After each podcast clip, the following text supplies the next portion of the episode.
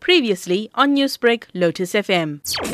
The video footage that was presented to the court was taken from the camera of a boutique store on Longbury Drive, which is located near Tasveer Mansions, the deceased home.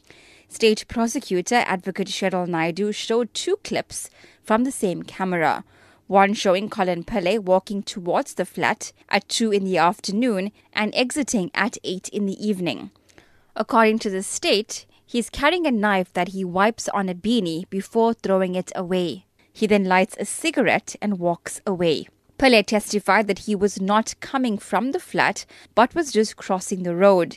He says he was wiping his sweaty palms on a tissue. Naidu put it to Pillay that he gagged Jane Govindsamy with a sock before pulling her pants down. The court has heard that there was semen on the bodies of all the deceased. It was also revealed that a broken kitchen knife was found next to Jane's head containing her DNA. Jane Govindsamy was found with a cut on her hand, while Pillay had a cut on his finger. Naidu suggested to Pillay that the knife broke in a tussle between Jane and her attacker. The court heard that Jane Govindsamy's daughters, Denisha and Raquel, both had defensive wounds.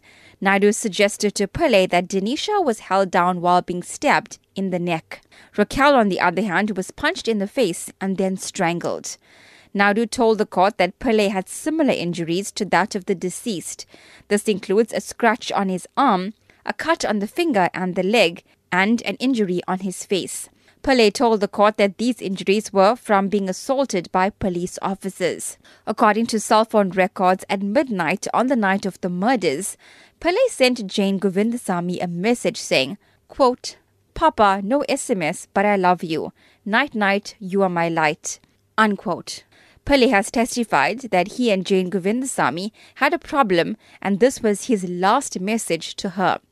Naidu, however, suggested that this was a tribute to his slain lover because he did not phone her the next morning as he usually does.